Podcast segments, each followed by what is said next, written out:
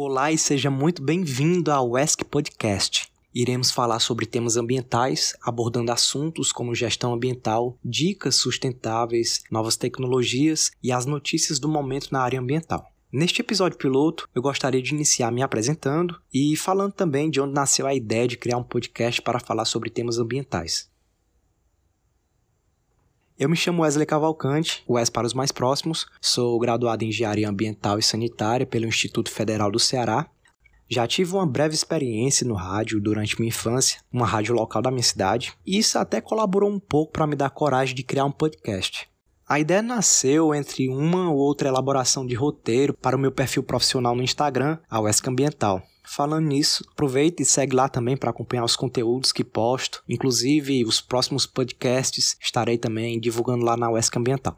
Bom, entre uma ou outra elaboração de conteúdo, tive vontade de me aprofundar mais nos temas. Porém, a abordagem na rede social exige que os conteúdos sejam mais objetivos. E com isso, muitos detalhes relevantes acabavam sendo deixados de lado para dar espaço aos mais importantes, com o podcast, além de ter uma conversa mais confortável, seria possível me expressar melhor e também ganhar uma nova forma de interação, a participação de convidados. Assim, os conteúdos terão uma riqueza ainda maior de detalhes e de pontos de vista. Então, a estrutura do Wesk Podcast será dessa forma. Abordaremos assuntos sobre o meio ambiente toda semana, trazendo dicas, notícias do momento, opiniões e participações especiais. E para rechear o episódio piloto, já vamos dar o pontapé inicial falando sobre um assunto. O assunto de hoje é a importância da segregação dos resíduos sólidos em domicílios e empresas. É logo após o break. Não sai daí.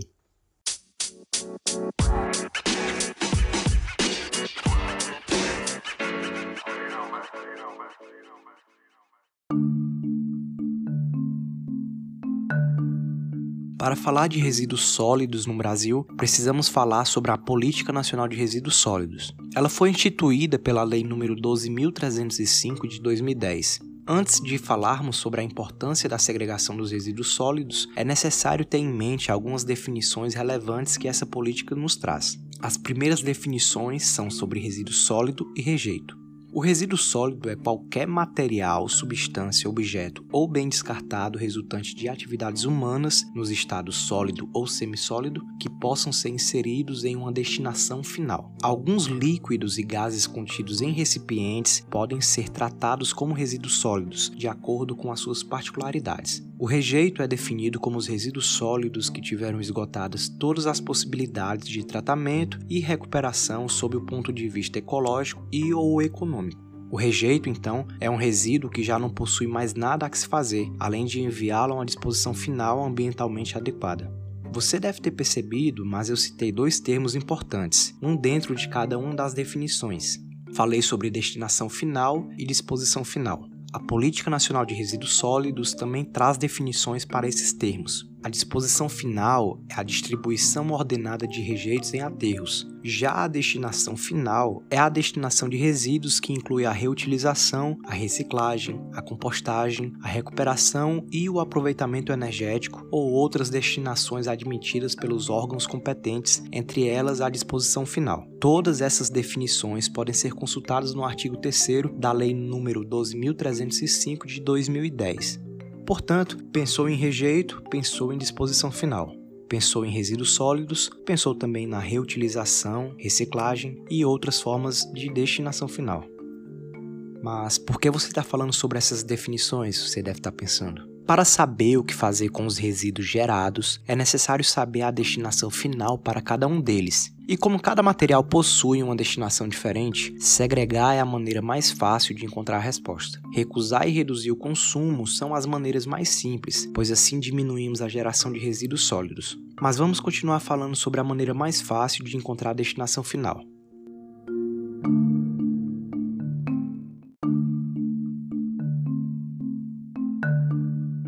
Vamos lá. Imagina os resíduos que você gera em casa: plástico dos pacotes de arroz, macarrão e feijão, papel das folhas de rascunho, guardanapos, papel higiênico e dos papelões de pedidos de pizza, metal das latas de refrigerante, sardinha, vidro dos potes de azeitona, restos de alimentos, como sobras de almoço, casca de frutas e de ovos, pó de café, entre outros mais. Ao descartar esses materiais em um único recipiente, você acaba misturando resíduos e rejeitos, e alguns rejeitos acabam contaminando alguns resíduos, que devido a isso já não poderão mais tomar uma destinação final adequada, senão a disposição final. Ou seja, aquele resíduo que foi contaminado ou misturado, se não houver uma maneira ou tecnologia viável para separá-lo do rejeito, será enviado, no melhor dos cenários, a um aterro sanitário. Essa oportunidade perdida de segregar os resíduos acaba gerando sobrecarga na disposição final, impactando negativamente no tempo de vida dos aterros sanitários ou lixões, dependendo de como seu município faz o gerenciamento dos resíduos sólidos. Outra preocupação a ser tomada a respeito da segregação dos resíduos sólidos é com os resíduos de saúde ou resíduos descartáveis, especialmente após o surgimento da Covid-19 é necessário estar atento a algumas recomendações.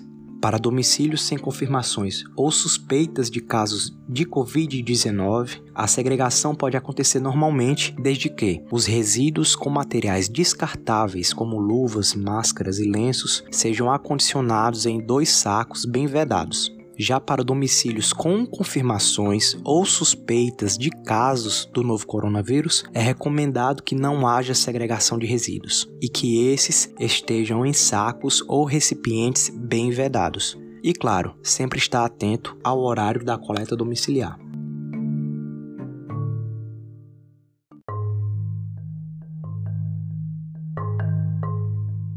Ainda falando sobre os lixões, a Lei da Política Nacional dos Resíduos Sólidos estabelecia um prazo de quatro anos para o encerramento dos lixões em todo o país, a partir da data em que foi sancionada, em agosto de 2010.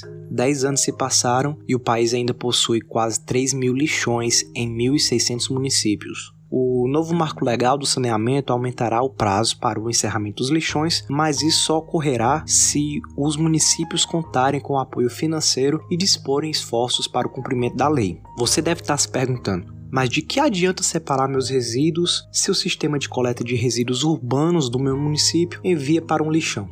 A resposta é: existem várias formas de destinação. Se diminuir a geração não for a opção, você pode reutilizar os materiais, reciclar ou armazenar os materiais e doar para os profissionais que trabalham com a reciclagem e pode criar sua própria composteira. O legal da composteira é que, além de reduzir a geração dos resíduos, você acaba produzindo fertilizante natural para sua horta, seu jardim. Então, até a sua plantinha está ganhando com isso. O importante é evitar a sobrecarga dos aterros e lixões e, com isso, evitar o aumento dos custos com um gerenciamento totalmente inadequado de resíduos sólidos.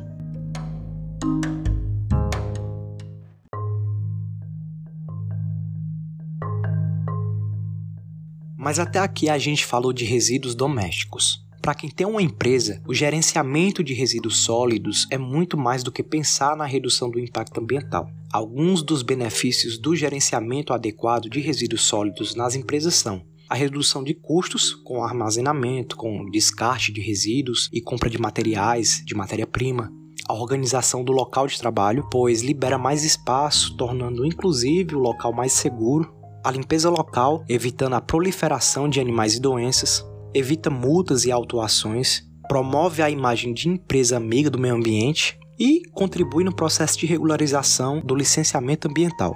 O problema é que existem maneiras adequadas de manusear os resíduos sólidos gerados em empresas, especialmente em empresas que geram resíduos perigosos. Se você acha tudo isso complexo demais, saiba que existe um documento técnico que pode te ajudar nisso. O PGRS Plano de Gerenciamento de Resíduos Sólidos. A Política Nacional de Resíduos Sólidos diz que estão sujeitos à elaboração do PGRS os estabelecimentos comerciais e de prestação de serviços que gerem resíduos perigosos ou gerem resíduos que não sejam equiparados aos resíduos domiciliares pelo poder público municipal. Este documento é elaborado criteriosamente por um profissional devidamente regularizado pelo Conselho Profissional, como CREA.